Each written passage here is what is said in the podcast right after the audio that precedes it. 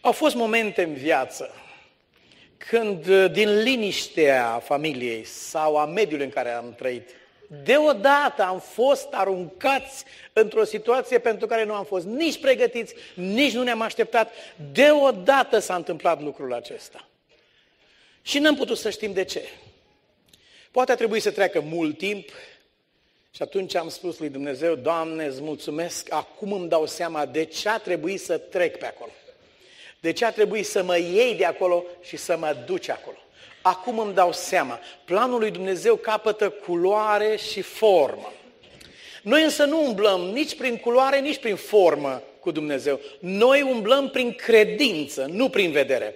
Avem încredere că așa cum ne conduce Dumnezeu în mâna căruia am predat viața noastră, așa cum ne conduce El, este desăvârșit. Și nu ne este teamă că va ieși aceea sau nu va ieși cealaltă. Pentru că El ne conduce, nu ne trebuie ce nu ne dă Dumnezeu. Iar ce ne dă Dumnezeu nouă este pentru totdeauna al nostru. Eram în fața, în ambasada americană, ani în urmă, 14 ani, aproape 15 poate, și așteptam decizia consulului cu privire la viza noastră de lucru pentru Statele Unite ale Americii. Și căutam să stau acolo cu inima neînclinată într-o parte sau în alta. Dacă m-ar fi întrebat cineva, după mine mi-aș fi dorit să îmi continui lucrarea în țară.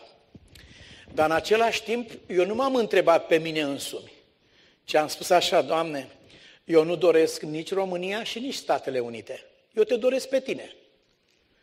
Aștept hotărârea ta. Indiferent unde mă va trimite hotărârea ta, acela este locul pe care l-ai ales tu pentru mine. Și prima zi mi-a spus da și a doua zi mi-a spus nu și am stat tot liniștit, nu-mi trebuia nici una, nici alta. I-am spus Domnului, Tatăl nostru, eu nu discut cu ambasada americană, eu discut cu tine. Dacă tu ești cel care mă chemi în America, nu îngădui cuiva de aici să mă împiedice să merg unde mă chem tu. Dacă tu nu mă chem pe mine acolo, nu îngădui cuiva de aici să-mi dea vreo viză. Nu-mi trebuie așa ceva. Dacă nu ești tu cel care mă chemi. Și cu ajutorul lui Dumnezeu, printr-o scurtă conversație în cea de-a treia zi, am căpătat această viză. Uh, între altele, am fost întrebat de consul dacă am terminat teologia. Cineva trimisese o scrisoare de dragoste acolo la ambasadă prin care îl informa pe consul că nu am terminat teologia în România. Și consulul m-a întrebat, zice, uh, ai terminat teologia? Și atunci, stând în fața lui, mi-a venit un gând în minte pe care nici nu l-am auzit în altă parte și nici eu nu l-am mai avut înainte. Și i-am spus, zic, dar tu, domnule consul, tu cunoști pe cineva în tot universul ăsta care a terminat teologia? Știi pe cineva undeva? Printre îngeri, printre heruvim, printre oameni, ai auzit de cineva care a terminat teologia. Nu mai are ce învăța despre Dumnezeu. Consul a izbucnit în râs, deci asta nu se va întâmpla niciodată. Deci niciodată nu vom putea spune că am terminat de învățat despre Dumnezeu. Și de asta și noi suntem în seara aceasta, pentru că n-am terminat de învățat. Și o să mergem acasă și o să continuăm și o să mergem pe noul pământ pe care l-a promis Dumnezeu și acolo o să continuăm studiul uh, uh, de-a lungul veșniciei despre bunătatea și dragostea lui Dumnezeu față de noi. Haideți să ne deschidem la pagina 1024 și de aici să uh, reluăm firul nostru de aseară din versetul 33. După ce au cunoscut pe Mântuitorul la frângerea pâinii, cei doi, spune Scriptura, s-au sculat chiar în ceasul acela. S-au întors la Ierusalim și au găsit pe cei 11 și pe cei ce erau cu ei adunați la un loc. De câte ori am predicat despre Harul lui Dumnezeu, am fost admonestat, am fost avertizat, am fost blamat, am fost acuzat și mi s-a spus ce predici tu despre mântuirea în Hristos și prin Hristos, îi poate face pe unii oameni să păcătuiască. Pentru că dacă suntem mântuiți prin Harul lui Dumnezeu, putem să trăim de avalma, indiferent cum. Și am spus, e posibil să se întâmple așa ceva. Când Domnul Dumnezeu a creat pe om, a știut că e posibil ca acest om să apuce la stânga ceea ce a și făcut. și a exercitat libertatea. Când Dumnezeu ne-a oferit harul lui, a știut și știe și în seara aceasta că unii s-ar putea să-l transforme în desfrânare. Dar nu este vina aceluia care dă harul, ci e vina aceluia care folosește harul așa cum n-ar trebui să fie folosit. Și în mintea unor oameni apare întotdeauna teama aceasta. De aceea au avut toată grija să înspăimânte pe oameni cu iadul, cu moartea veșnică, cu chinuri veșnice, cu de toate astea să-i sperie pe vieții oameni, ca de sperietură și de spaimă, să trăiască viața numită de credință. Păi credință în ce, până la urmă? Și îi trebuie lui Dumnezeu slujirea cuiva de frica iadului sau de dragul raiului, hai că mergem acolo să vezi ce o să fie acolo. Îi trebuie lui Dumnezeu astfel de oportuniști. Îi trebuiesc lui Dumnezeu oameni care să se laude cu sfințenia lor, eu postez, eu dau zeciuială, eu țiu așa, eu fac așa. Îi trebuie lui Dumnezeu așa ceva. Apostolul Pavel spune, nu prin fapte, ca să nu se laude nimeni. Dumnezeu a dat mândria și lauda de sine jos din ceruri și nu o să le ducă înapoi cu tine acum să te lauzi că ai ajuns acolo cu mușchii tăi.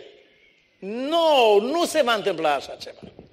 Acolo, pe porțile acelea, care se vor deschide la atingerea unui copilaș, vor intra numai aceia care au fost mântuiți prin harul lui Dumnezeu și prin credința în Hristos Isus și care au lăsat harul acesta să lucreze în viața lor și în viața celor de lângă ei. Iată, acolo stând la masă și cunoscându-L pe Domnul Isus Hristos, oamenii aceștia nu au devenit niște leneși, niște indolenți, niște indiferenți, niște sfidători. Nu! Biblia spune, s-au ridicat chiar în ora aceasta. Biblia spune, Harul lui Dumnezeu care aduce mântuire pentru toți oamenii. Pentru câți? Tare, ziceți, pentru? Toți! Harul lui Dumnezeu care aduce mântuire pentru toți oamenii a fost arătat și nu face pe nimeni leneș sau indolent sau neglijent sau păcătos. Nu, ci ne învață să o rupem cu păgânătatea. Este ceva păgân în, creștin, în credința ta încă.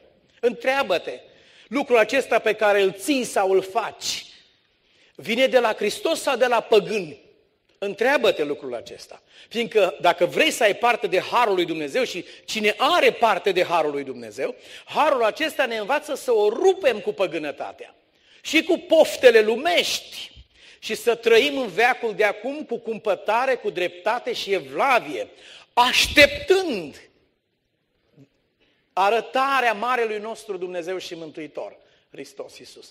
Harul lui Dumnezeu este ceva dinamic, care vine de la dinamită, este o putere care schimbă viața unui om. Se vede cu ochiul liber. Oamenii aceia, scrie Scriptura, s-au ridicat chiar în ceasul acela să pornească imediat la acțiune. Dar haideți să ne gândim la un aspect. De ce nu i-a întâmpinat Domnul la Ierusalim? De ce trebuie să mai meargă vieții oameni pe jos 15 km sau cât este până acolo? De ce să nu-i întâmpine imediat la marginea orașului? Băieți, nu vă mai duceți degeaba, că o să veniți înapoi mai târziu. Eu sunt Isus, stânga împrejur. De ce credeți că totuși i-a lăsat să meargă acolo? Tocmai pentru ceea ce am discutat la început. E nevoie ca Dumnezeu să te ia din casa ta, din familia ta, din cercul tău de prieteni, de la serviciul tău, din lumea ta și ca să te poată ajuta e nevoie să te mute puțin tel deoparte. Nu te poate ajuta în mediul în care ești acum. Care, cum a sunat chemarea părintelui credincioșilor, chemarea lui Abraham? Care a fost prima măsură care a luat-o Dumnezeu cu părintele credinței și credincioșilor Abraham. Care a fost? Ieși din țara ta, ieși din casa tatălui tău, ieși din rudenia ta și vină cu mine într-un loc pe care ți-l voi arăta. Dar nu putem să rezolvăm problema aici, Doamne. În mijlocul idolilor, în mijlocul oamenilor fără Dumnezeu, care înjură de Dumnezeu, care fac toate. Nu putem să rezolvăm aici? Nu putem să rezolvăm aici. Trebuie neapărat să te dau deoparte la distanță destul de mare ca să poți să fii liber. Pentru că în mediul în care ești acum nu ești liber. S-a agață de tine și vecina, și găina, toate zice, ai făcut, domnule, ai nebunit, ai dus la nu știu unde și trebuie de aceea, Domnul spune, cine va lăsa pentru mine, tată sau mamă sau frat sau prieteni, cine nu va lăsa pentru mine, omul acela nu e vrednic să vină. Cine va lăsa pentru mine, am să-i dau de 100 de ori înapoi. Și prieteni și de toate. Trebuie ca Dumnezeu să ne atingă și să ne pună deoparte, ca să poată să lucreze pentru noi. De aceea să nu vă mirați dacă lumea vă urăște, spune Biblia. Lumea nu poate să iubească pe cei ce iubesc pe Dumnezeu. Lumea iubește cei al ei, pe cei care înjură de Dumnezeu, care folosesc plămânii lui Dumnezeu și buzele lui Dumnezeu ca să, com, să compună înjurături de Dumnezeu, cu ce le-a dat Dumnezeu, ca să laude pe Dumnezeu, le folosesc în direcția aceasta. Lumea nu poate iubi ce nu e al ei. Spunea Mântuitorul în capitolul 17 al Evangheliei după Ioan, le-am dat cuvântul tău și lumea i-a urât. Nu vă mirați, dar că lumea vă urăște. Dacă pe mine m-a urât, mai întâi spune Domnul Hristos, și pe voi. Dacă au făcut aceste lucruri copacului verde, care este Hristos Iisus, ce vor face celui uscat, care suntem noi toți? De aceea, Evanghelia ne pregătește ca odată cu primirea Harului lui Dumnezeu să trecem la acțiune, să trecem la faptă. Este extrem de important. Aș vrea să deschideți împreună cu mine în Marcu, Evanghelia după Marcu, la capitolul 8 și de aici versetul 23. Și n-am să uit să vă spun pagina acum. 8 cu 23. Ne găsim la pagina 971. Pornim de la versetul 22. Au venit la Betsaida, au adus la Isus un orb și l-au rugat să se atingă de el – Iisus a luat pe orb de mână și l-a scos afară din sat. De ce a trebuit, de ce a trebuit pe acesta să-l scoată afară din sat? Pentru că firava lui credință ar fi fost distrusă de necredința satului. Și a spus, vină deoparte cu mine. Nu spun nimănui acum că trebuie să vă luați bagajele să ne mutăm pe Ceahlău. N-are rost să facem treaba aceasta. Nu. Domnul a zis, nu te rog să iei din lume. Nu fizic. Nu te rog să iei din lume. Dar te rog să-i păzești de cel rău. Și spun aceste lucruri pentru că mulți dintre cei prezenți vor trece prin această experiență. Și poate treceți chiar în seara aceasta. Poate ați fost înjurați, poate ați fost deja batjocoriți, ați fost marginalizați, înjosiți pentru numele Lui Hristos. Bucurați-vă, spune Biblia. Bucurați-vă dacă este așa, pentru că Duhul Slavei odihnește peste voi când se întâmplă astfel de lucruri. Omul acela a trebuit să fie scos afară din sat și acolo Mântuitorul nostru i-a vindecat ochii și l-a făcut sănătos. Și a spus să nu intri înapoi în sat, eu nu cred că omul acela a, a dormit pe câmp acolo. Dar când i-a spus să nu intri înapoi în sat, i-a spus să nu revii la felul tău de viață care l-ai avut până acum. Aceeași lume, aceleași influențe, aceleași vorbe care le auzi mereu, tu ești o făptură nouă, să nu mai intri iară, să te întorci înapoi în lumea din care ai venit. Vezi, i-a spus Domnul unuia, să nu mai păcătuiești ca să nu ți se întâmple și mai rău dacă te întorci înapoi în lumea din care ai venit. Nu este un lucru ușor să fii omul credinței. Nu este un lucru ușor pentru firea noastră. Mai târziu o să ne uităm în urmă și o să ne bucurăm. O să povestim cu zâmbet. Să vezi ce mi s-a întâmplat, să vezi cum mi-au zis, să vezi ce mi-au făcut. Dar până să ajungem să ne uităm de la capătul celălalt, e destul de dureros. E destul de arzător și de chinuitor. Pentru că suntem ființe iubitoare și avem prieteni și iubim și ne vine extrem de greu să ne simțim separați de acești oameni. Dar dacă este vorba să fiu separat de Hristos sau separat de lumea în care m-am născut, inclusiv de familia mea, cum a fost și cazul meu, dacă trebuie să aleg între una și alta, mai degrabă voi renunța la aprecierea oamenilor, la laudele lor, la acceptarea lor și voi alege acceptarea lui Isus. Voi face pasul acesta și vă îndemn să-l faceți fără nicio teamă. Cei ce vă jocoresc vă apreciază, să știți de fapt. Vă chiar invidiază și ar vrea să fie și ei ca voi. De aceea vorbesc urât. Să nu înțelegem greșit treaba aceasta. Undeva în sufletul omului există această neexprimată dorință de a se întoarce înapoi la Dumnezeu și ar da mult să fie în locul tău. De aceea te mușcă, te împunge, te înjosește, te bârfește, zice de toate, pentru că ar dori mult să fie în locul tău. Și nu vă temeți, prigonitorii de astăzi sunt apostolii de mâine. În clipa aceea, spune Scriptura, în ceasul acela s-au sculat și s-au întors la Ierusalim. Harul lui Dumnezeu nu face din noi niște indolenți, niște indiferenți. Nu ne conduce în păcat. Deschideți împreună cu mine, vă rog, în epistola către Galateni și o să citim chiar în capitolul 1. Iată ce spune Sfânta Scriptură aici.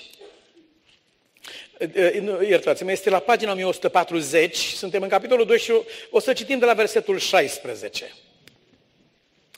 Totuși, fiindcă știm că omul nu este socotit neprihănit prin faptele legii, adică prin ceea ce face el în ascultare de Dumnezeu, nimeni, nimeni nu poate fi socotit bun de a fi mântuit pe baza la ceea ce face el. Este imposibil. Uh, nu știu, cei care ați avut la fizică, aveam o, o pagină, era din, uh, despre minciunile baronului Mühlhausen. Și una din minciunile lui, celebrele lui minciuni, știți că vânătorii pescari, ei mai obișnuiesc să mai le mărească puțin când vorbești cu ei. Da, și una din minciunile lui suna așa, că a fost la vânătoare de lei odată și a căzut într-un nisip mișcător. Știți ce este nisip mișcător? Te absoarbe în pământ. Am văzut așa ceva fizic, nu m-am apropiat, dar am văzut un lucru de felul acesta. Și spune el că a căzut într-un nisip mișcător de, și în situația aceea s-a prins de păr și s-a tras afară. Și ne întreba pe noi la fizică dacă este posibil așa ceva. N-a fost greu să spunem că e absurd. Cu aceeași forță cu care tragi de păr, cu aceeași forță apeși pe umăr aici, deci se anulează, e zero, te duci tot mai jos. Dar se aplică în credință acest lucru. Se aplică în credință. Dacă nu va veni o forță din afară care să te prindă, dacă nu întinzi mâna ta, mâini întinse care vrea să te scape, prin încercările tale, prin luptele tale, prin eforturile tale, niciodată nu se va întâmpla nimic. Niciodată. Pentru că nu poate să facă nimeni binele fără să păcătuiască. Dar spune Pavel, fiindcă știm că omul nu este socotit neprihănit prin faptele legii, ci numai. Adică nu cum au spus unii, domne, și credința și faptele, nu. Nu, nu, nu. Este credința, apoi vine mântuirea și apoi urmează faptele. Nu este credința și faptele și apoi vine mântuirea, că aceasta ar fi plătită dacă ar fi așa. Nu se întâmplă așa. Un om pur și simplu primește prin credință oferta lui Dumnezeu. După ce a primit mântuirea, el este mai întâi mântuit prin har și prin credință, apoi aduce roadele mântuirii. Aceasta este grădina lui Dumnezeu, cea frumoasă. Acesta e paradisul lui Dumnezeu și viața pe care Biblia ne-o numește și ne-o oferă în dar, ca fiind cea mai frumoasă și cea mai înaltă viață care se poate trăi vreodată undeva. Și continuă el. Din cauza aceasta, am crezut și noi în Hristos Isus, ca să fim socotiți neprihăniți prin credința în Hristos, iar nu prin faptele legii. Suntem la versetul 16. Pentru că nimeni nu va fi socotit neprihănit prin faptele legii. Deci, frate, e clar cu alte cuvinte. Lăsăm totul deoparte. Cine a înțeles așa, n-a înțeles bine. Mântuirea prin har și prin credință nu transformă un păcătos într-un păcătos și mai mare. Un om care primește pe Domnul Isus Hristos nu face din el o unealtă a păcatului. Acum pot să mă duc în păcatele mele, că dacă am pe Isus, n-am treabă, merg până la cap de linie. Ia ascultați ce scrie Scriptura aici. Urmăriți versetul 18, versetul 17 mai întâi.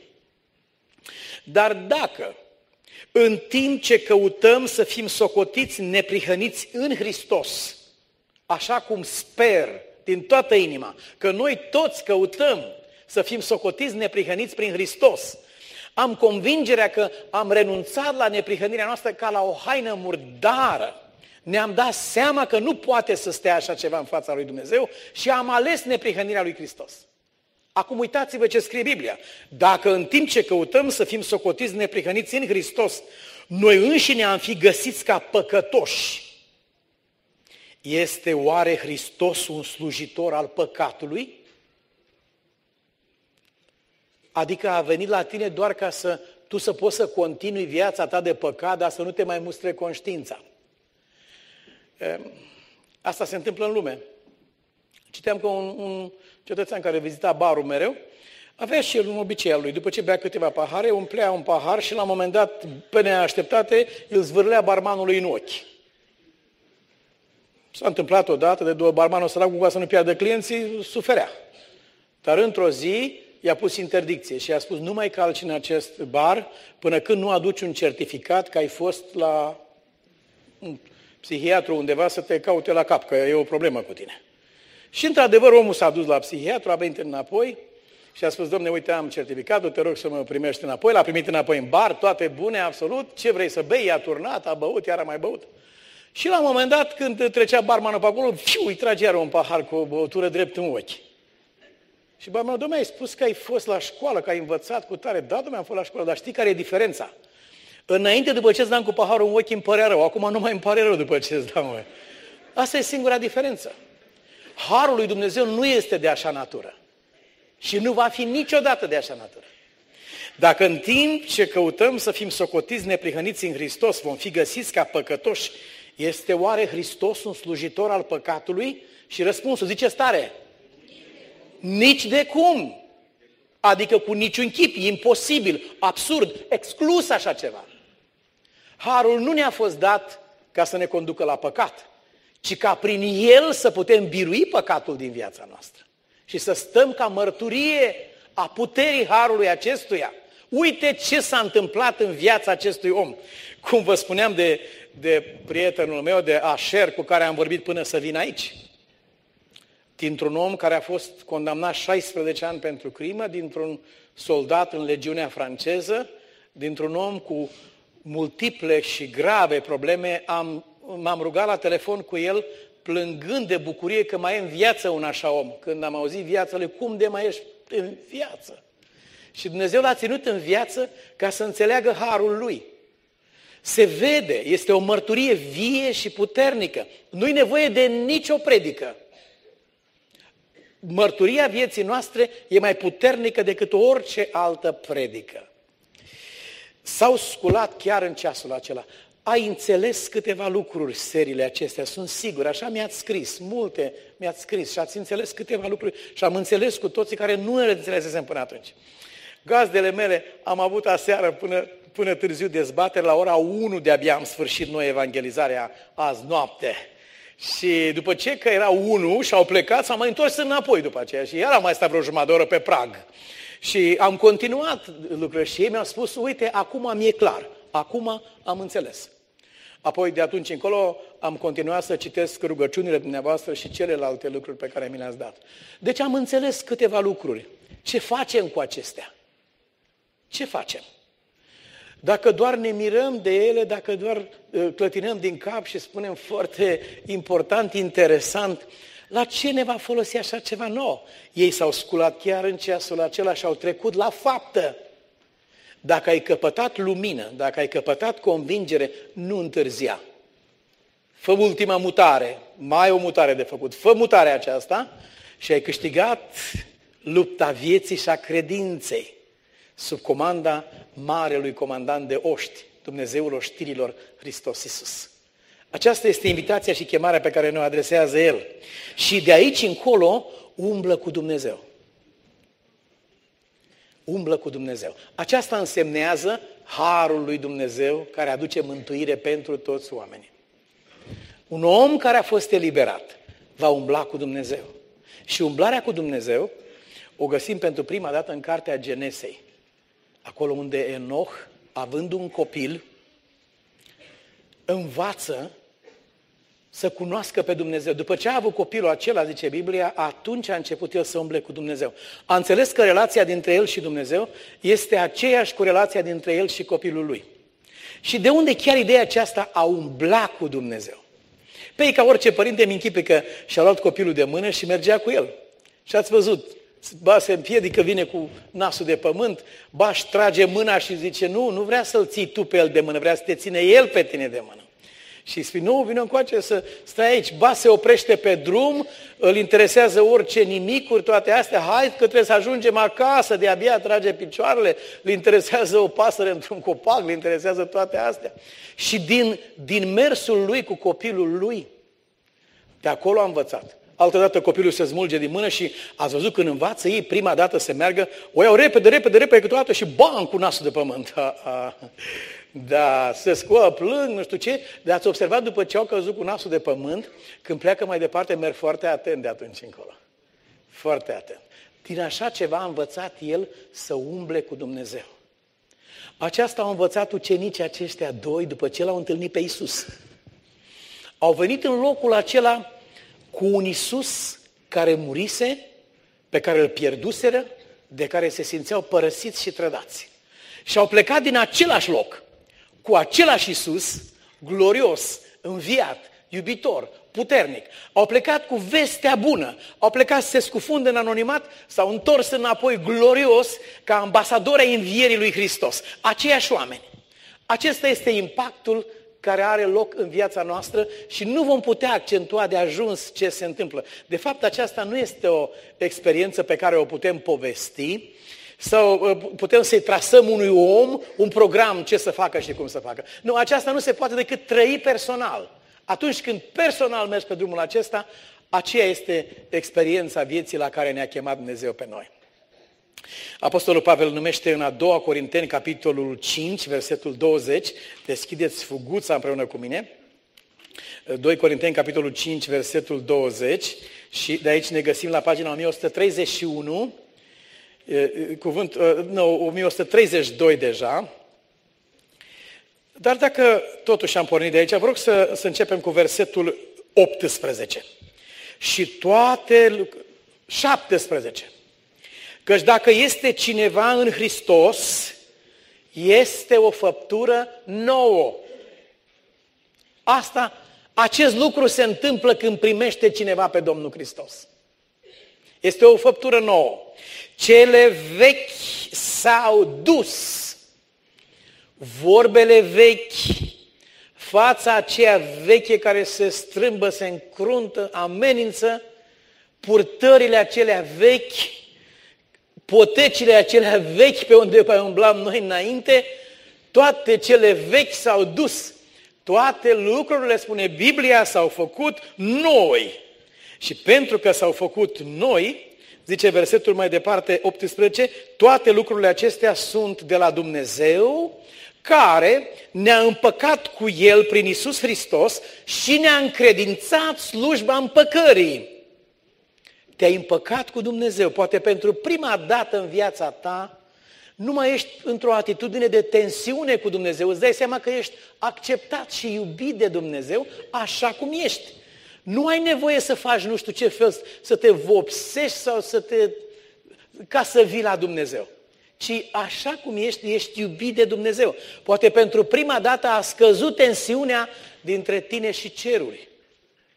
Te simți acceptat, te simți primit, te simți iubit. Dumnezeu care ne-a împăcat acum ne-a încredințat nouă slujba împăcării. Ia vezi ce faci cu cel de lângă tine cu cel cu care lucrezi, ajută-l și pe el să găsească aceeași pace, aceeași bucurie, aceeași siguranță pe care ai găsit-o tu. Fă lucrul acesta, că adică Dumnezeu era în Hristos împăcând lumea cu sine, neținându-le în socoteală păcatele lor. Păi dacă Dumnezeu nu mi le ține în socoteală, de ce mi le țin oamenii în socoteală și mă pune să plătesc pentru ele și iar să mai plătesc pentru ele și așa mai departe, în timp ce Dumnezeu nu îmi ține în socoteală lucrul acesta? Cine exploatează starea mea de păcat? Când Dumnezeu mi-a anulat datoria, cine mă mai face dator pe mine? Acum spune în capitolul 8 din Epistola către Romani, nu mai este nicio osândire pentru cei ce sunt în Hristos Isus. Nu mai este. O sânda a fost luată de el. Și scrie mai departe cuvântul, Dumnezeu fiind în Hristos împăcând lumea cu ține și neținându-le în socoteală păcatele lor, ne-a încredințat nouă propovăduirea acestei împăcări. Noi, dar, suntem trimiși în puternicița lui Hristos și ca și cum Dumnezeu ar îndemna prin noi, vă rugăm fierbinte în numele lui Hristos, împăcați-vă cu Dumnezeu. Repetați împreună cu mine, dar tare, împăcați-vă cu Dumnezeu. Împăcați-vă cu Dumnezeu. Câtă vreme se mai poate, câtă vreme se mai zice astăzi, până nu trece vremea potrivită a căutării lui Dumnezeu, până nu se stinge în sufletul tău dorința aceasta, până nu devii rece și indiferent, căutați pe Domnul și îl veți găsi, spune Biblia. Căutați-l la vremea potrivită căutării lui Dumnezeu și Biblia spune, astăzi este vremea potrivită. Chiar acum, zice Domnul. Ca niște trimiși, ca niște ambasadori, scrie în celelalte traduceri, a lui Hristos, am, ducem în lume această slujbă a împăcării. În ce mă privește? Nu aș dori să văd altceva pe pământ în urma lucrării sau a vieții pe care Dumnezeu mi-a dat-o, decât să văd niște oameni fericiți în legătura lor cu Dumnezeu. Pentru ce am ține fericirea aceasta ascunsă, când cu cât o împărtășim mai mult cu alții, cu atât se înmulțește și mai mult. Și s-ar putea ca Dumnezeu să îngăduie să duci lucrarea aceasta în familie la tine sau în lumea aceasta pe o cale sau alta. Este greu de precizat cum. Dar aș vrea să vă spun o mică și destul de dureroasă istorie care s-a petrecut în biserica unde sunt pastor în California. Undeva în Swaziland, adică în partea de sud a Africii de Sud, într-o zonă rurală foarte primitivă, sălbatică, o mamă pe care am cunoscut-o personal, cu care am vorbit printr-un traducător, are un vis într-o noapte. Așa că să nu gândești că Dumnezeu se ocupă de tine, dar i-a uitat pe ceilalți. Toți sunt copiii lui Dumnezeu. El știe să vorbească și cu femeia aceea care era în coliba aceea de bețe în care trăia ea acolo. Știe să vorbească și cu ea. Și îl doare inima la fel pentru femeia de acolo din coliba ei amărâtă, cum îl doare pentru tine din luxosul tău apartament. La fel îl doare inima pe Dumnezeu. El este tatăl tuturor. El nu este un tată părtinitor. Ei sunt toți copiii lui. Aș vrea să vă spun cum a făcut Dumnezeu, cum a ridicat Dumnezeu un ambasador, un trimis al lui, după cum aceștia doi se duceau la Ierusalim să ducă vestea cea bună și după cum au trebuit să fie scoși de acolo ca să nu cumva necredința celorlalți să le zdrobească și credința lor, până când i-a întărit Dumnezeu în credință și apoi i-a trimis înapoi acolo. Am să vă spun ce s-a întâmplat. În visul ei, această femeie ne-a povestit că a văzut coliba ei în flăcări. Și copilul era în colibă. Și atunci ea a împărtășit lucrul acesta cu o bunică a ei. Ele nu știu carte, dar aceasta nu îl împiedică pe Dumnezeu să iubească pe copiii lui și să sufere pentru că ei suferă. Și bunica i-a spus să fii foarte atentă să nu te depărtezi de fetiță. Avea o fetiță de 2 ani. Să nu cumva să te depărtezi ea, să nu-ți iei ochii de la fetița ta, se întâmplă ceva, să fii foarte atent. Vă spun cât pot de repede, uh, acolo ca să aduci apă, trebuie să te duci noaptea, la două sau la trei noaptea, este o singură baltă cu apă tulbure, unde ai toate șansele să poți să fii sfâșiat de un tigru sau să poți să fii omorât de animale care vin să bea apă acolo. Iar dacă nu te duci de noaptea, dimineața nu mai este apă, este numai noroi, fiindcă animalele o joacă în picioare, toată noaptea acolo e război, animalele sunt omorâte, altele la fel. E o cumplită lipsă de apă. Și dânsa spune ce am luat vasele care le are și m-am dus la două noapte, am plecat ca să vin înapoi până la ziua. Două ore dus, două ore întors pentru apă. Nu așa țac-pac, știți, cu robinetul. Nu, nu merge așa acolo. E altă lume acolo. Și unii dintre noi mai strâmbăm și din nas că robinetul nostru nu este ultimul tip. Da. Și femeia aceasta spunea, am venit cât am putut de grabnic. cu apa în spate. Acolo, din cauza că au tăiat pădurile și au făcut plantații de trestie de zahăr, s-au mulțit o specie de vipere, se numește Mozambicus, nu știu cum se numește vipera aceea, extrem de periculoasă. Te-a mușcat, o ființă umană moare în vreo două ore, i-a coagulat sângele. A murit. Și e plin de vipere peste tot. Au fugit din pădure, au fugit de peste tot și au umplut locurile unde locuiesc oamenii. Și spunea că m-am apropiat de casă, țipete și țipete și țipete în casă. Și am crezut că s-a sculat copilul între timp, s-a văzut singură, s-a dus repede și a încercat să o alăpteze. Dar când, pe când o alăpta, zice, m-am atins cu cotul de piciorul ei și piciorul ei ardea ca flacăra de foc. Și când m-am uitat, am văzut două găuri unde se înfipseseră dinții viperei în piciorul copilului. Piciorul s-a făcut mai întâi verde, după aceea s-a făcut negru. A mers odată trei zile cu copilul în spate, prin păduri, prin gropi, prin astea și copilul n-a murit. Fără apă, fără mâncare, nu mai avea piept să-i mai dea. Toate acestea le-am auzit de la această persoană. Uh, ca să ajungă la un așa numit spital care era pustiu, gol, nu era nimic absolut acolo și să-i spună nu, trebuie să te duci în altă parte. Și a luat-o alte zile, a dormit în păduri nopțile, până când a ajuns la într-un alt loc unde între timp piciorul s-a făcut negru, am văzut fotografia, carnea s-a desfăcut de pe oase. Și când a ajuns la spital, doctorul i-a spus imediat pe masa de operație să-i tăiem piciorul. Dânsa spunea, când mă gândeam la o fetiță să fie aici în, în pădurile astea și în junglele astea, fără un picior, ce să facă un copil fără un picior? Și a ezitat, n-a vrut să, n-a fost de acord cu lucrul acesta. Doctorul a spus, dacă nu ești de acord, atunci să stai acolo. S-a așezat acolo cu copilul în brațe, copilul nu mai a putere nici să plângă și deodată, pe când aștepta acolo, apare un cetățean care era chiar din orașul unde locuiesc în California cu computer din acesta la el, fără, fără fir, care transmite de oriunde din lume, cu o aparată de fotografie, cum sunt turiștii de acolo. Și cum vede piciorul acela cu carnea desfăcută și în, în, în situația aceea, ce s-a întâmplat, a aflat toată istoria și a așezat computerul imediat și a transmis la Loma Linda, la spitalul Loma Linda. Noi locuim chiar aproape de spitalul acesta. A transmis una dintre cei mai mari doctori în materie de, de venin, care, care știe să scape oamenii de la mușcătura șarpelui. Elicopterul nu se oprește mereu, coboară cu unii, cu alții pe spital. Și a transmis doctorului imediat un mesaj și poze cu fetița aceasta. Doctorul a luat măsuri, a trimis imediat o asistentă medicală acolo care a stopat înaintarea nenorocirii acesteia, după aceea a zburat pe mamă și pe fică la spitalul acesta și doi medici au colaborat împreună, o operație care a durat foarte mult, au restaurat piciorul complet, am văzut fetița aceasta alergând dintr-o parte într-alta.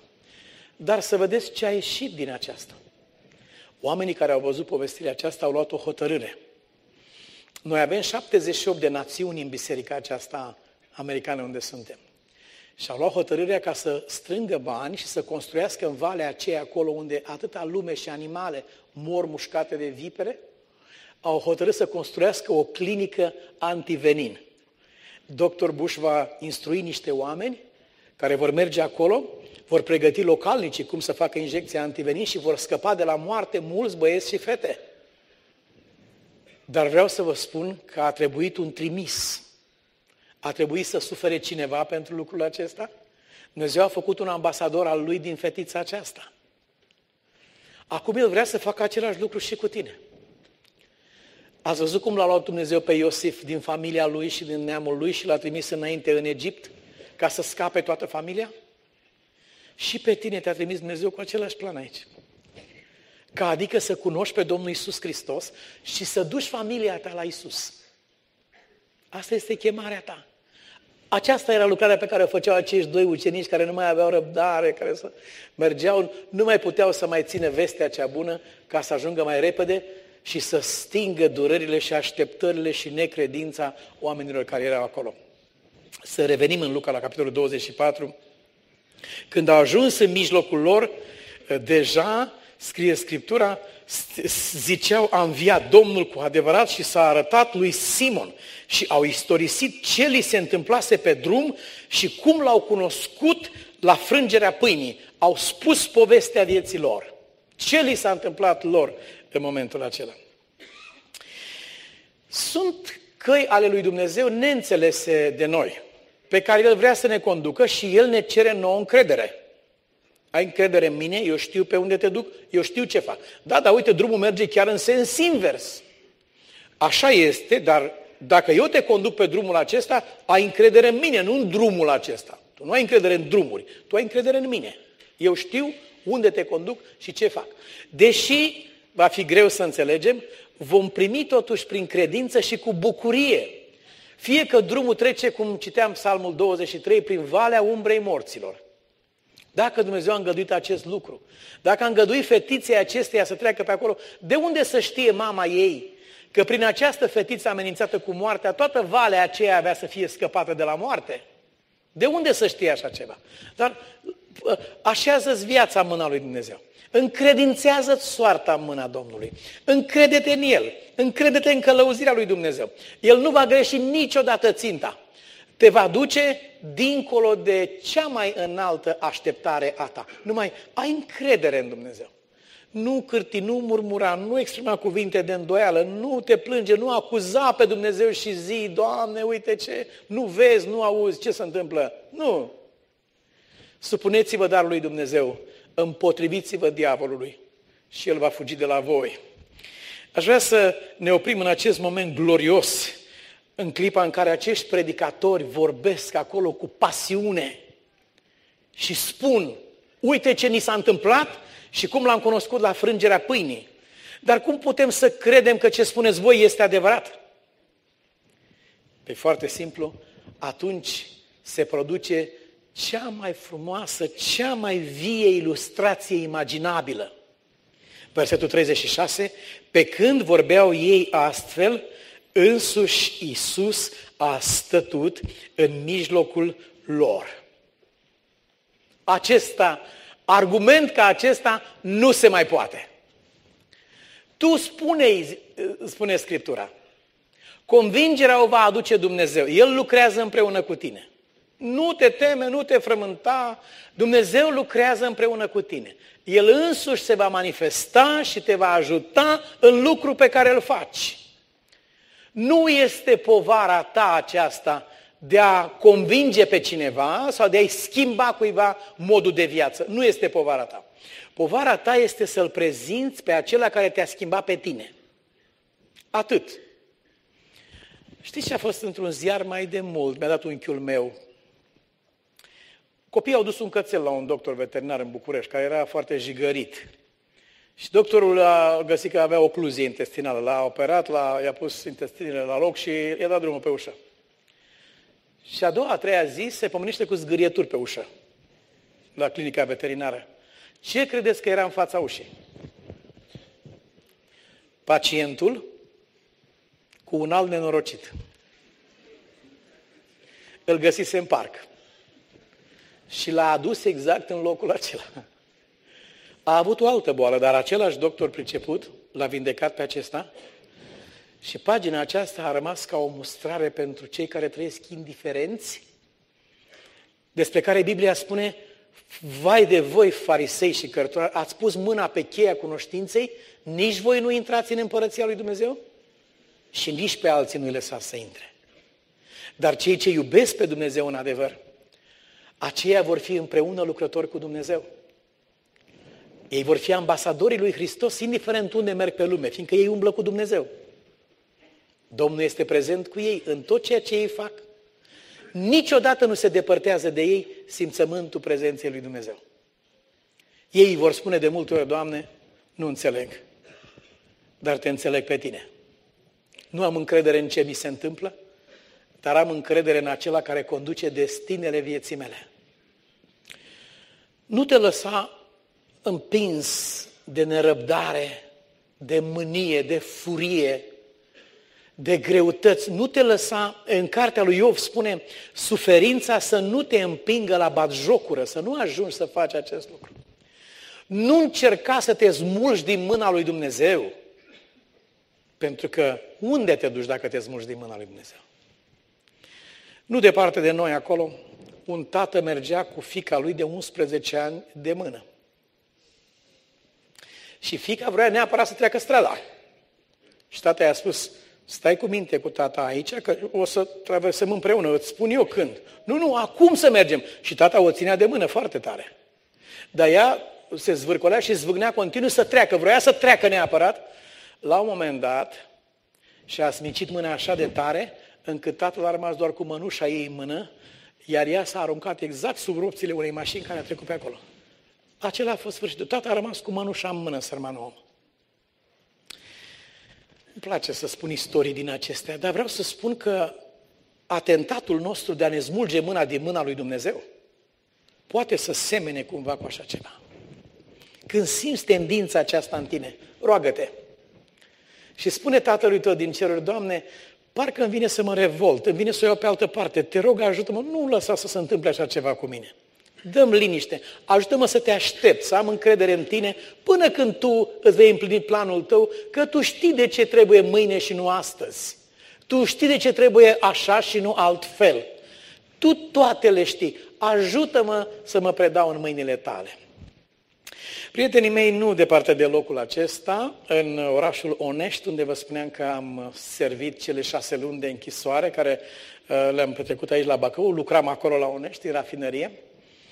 M-aș fi dus într-una dintre zile să mai revăd locurile acelea, nu cred că mai seamănă, nici nu știu ce mai fi pe acolo, dar nu am timp, sunt extrem de aglomerat, nu mă pot duce de această dată. Însă vreau să descriu înaintea dumneavoastră și a Domnului o mică pagină din care am învățat lecția aceasta, să mă las condus de Dumnezeu. Era o zi de vineri și ploua și ningea afară. Era așa de fric și așa de mizerabil, n-ai fi scos un câine din casă. Și legea prevedea că deținuții nu pot fi puși să muncească într-o condiție meteorologică, cum era aceea, nu, nu, nu puteau fi forțați să lucreze în ploaie sau în, în... Și pentru aceasta i-au băgat pe toți la un adăpost undeva și jucau lapte gros. Băieții săreau, știți, unii în spinarea altora și așa, în afară de mine. Mie mi-a spus, tu pentru că nu lucrezi mâine, tu vii încoace și te duci acolo și sapi. Acolo știți ce era? Era un șanț foarte adânc, lângă o gură de canal care era turnată din beton și era mocirlă, noroi, până deasupra genunchiului. Aveam niște bocanci nenorociți legați cu sârmă, nici nu știu cum am mai ieșit cu ei de acolo din noroiul acela și ca să stau, să stai toată ziua aceea, paralizasem, nu mai simțeam picioarele. Le mișcam, dar nu le mai simțeam. Și încercam și luam noroi din acela cu lopata, încercam să pun sus și încă de în cap. Tot, nu, nu era niciun fel de spor. Oamenii nu de muncă aveau nevoie, ci pur și simplu uh, chinuiau. Dar pe când eram acolo și mă gândeam în sinea mea ce bine ar fi fost dacă aș fi stat și eu cu băieții aceia acolo. Vroiam cumva să îi zic Domnului că ar fi bine să se mai gândească puțin, poate că schimbăm un pic, poate ar fi vreo cale mai bună. Domnul se pare că nu m-a auzit și m-a lăsat acolo. Ce credeți că se întâmplă când eram acolo? O locomotivă mergea și făcea manevră dus întors, dus întors acolo sus. Și ei se uitau, mecanicii din locomotivă se uitau jos, poate ori fi în sală în seara asta, m-aș bucura enorm. Se uitau din uh, locomotivă la mine acolo jos cum săpam sau cum mă chinuiam în nămolul acela acolo. Și când am văzut că se uită, am ridicat ochii la ei, eram în timpul celor 90 de zile de înfometare pe care le-am trăit aici la acest penitenciar. Și m-am uitat la ei și am mimat cuvântul pâine. A, am spus, pâine. Dar fără să vorbesc ca să fiu auzit cumva. Doar am mimat. Și ei și-au văzut de manevră. Sus de tot acolo mergeau înainte, înapoi, înainte, înapoi. Nu la prea mult timp din clipa aceea, când eu mai continuam să mai lucrez acolo, deodată locomotiva lor apare iarăși acolo. Ei se uită în dreapta, în stânga, unul dintre ei întinde mâna, scoate o pungă de plastic cu o pâine mare caldă în ea și o aruncă, fiș, baf, și pică noroi lângă mine acolo. Pe moment am continuat să lucrez. După ce am văzut că sunt în siguranță, am luat pâinea aceea, am desfăcut punga, am rupt-o în două, am băgat-o la curea, m-am închis și imediat ce am pus pâinea aceea acolo, în câteva minute m-am pomenit cu șeful de la punctul de lucru că îmi spune, ieși afară. Și am zis, Doamne, cum să-ți mulțumesc eu că Tu mai trimis pe mine în noroi acolo ca să poți să-mi dai o pâine? Unde puteai să-mi dai pâinea aceasta mie? N-aveai cum. Dar așa se întâmplă în viață. Poate viața noastră a fost de acest fel. Dar vreau să știți că nimic n-a îngăduit Dumnezeu în viața noastră, a fiecare în parte, fără rost. Tot ce face Dumnezeu le face desăvârșit. Toate lucrurile, scrie în Epistola către Roman 8 cu 28, lucrează împreună pentru binele celor ce iubesc pe Dumnezeu. Dumnezeu va întoarce răul în bine. Nu vă temeți. Oamenii aceia au plecat amărâți, au întâlnit pe Isus, s-au întors înapoi ambasadorii lui Hristos și au dus vestea aceasta bună. Aș vrea să las în inima noastră și în mijlocul nostru cuvintele cu care a salutat Isus pe ucenicii lui, pe când cei doi predicau și încercau să-i convingă de învierea lui Isus. Pe când vorbeau ei astfel, însuși Isus a stătut în mijlocul lor și le-a zis, hai să zicem mai tare, așa să ne dea Dumnezeu. Amin. Tatăl nostru, îți mulțumim pentru darul împăcării cu Dumnezeu prin Domnul nostru Isus Hristos. Și îți mulțumim pentru cinstea și onoarea aceasta de a primi slujba împăcării, ca așa cum noi am fost împăcați, să ajutăm pe alții să se împace cu Dumnezeu. Te rog, Doamne, pentru fiecare dintre noi să ne ajut să facem slujba aceasta la noi acasă și în jurul nostru, cu toți acei oameni care trăiesc în întuneric, în răceală, în mizerie, pentru că nu te cunosc pe tine. Ajută-ne să facem slujba aceasta cu adevărat. Ajută-ne, Doamne, să mergem pe căile Tale, chiar acolo unde noi nu pricepem de ce trebuie să trecem pe acolo. Dar avem mare încredere în Tine. Tu întotdeauna ai avut un plan bun cu viața noastră. Și în mod sigur din răul acesta va ieși un bine, pentru că Tu iubești pe cei ce Te iubesc. Tatăl nostru, ajută-ne ca harul pe care l-am primit să se transforme în faptă, să ne ridicăm chiar în clipa aceasta când am înțeles cuvântul Tău și să mergem în căile lui Dumnezeu. Condune, Doamne Iisuse, până în ziua în care ne vei trece prin porți în cetatea lui Dumnezeu și ne vei spune cuvintele, veniți binecuvântații Tatălui meu și moșteniți împărăția care v-a fost dată de la întemeierea lumii. Îți mulțumim, Doamne Iisuse, am crezut cuvântul Tău și îl vom vedea cu ochii noștri. Fii binecuvântat, Tată, Fiul și Duhul Sfânt. Amin.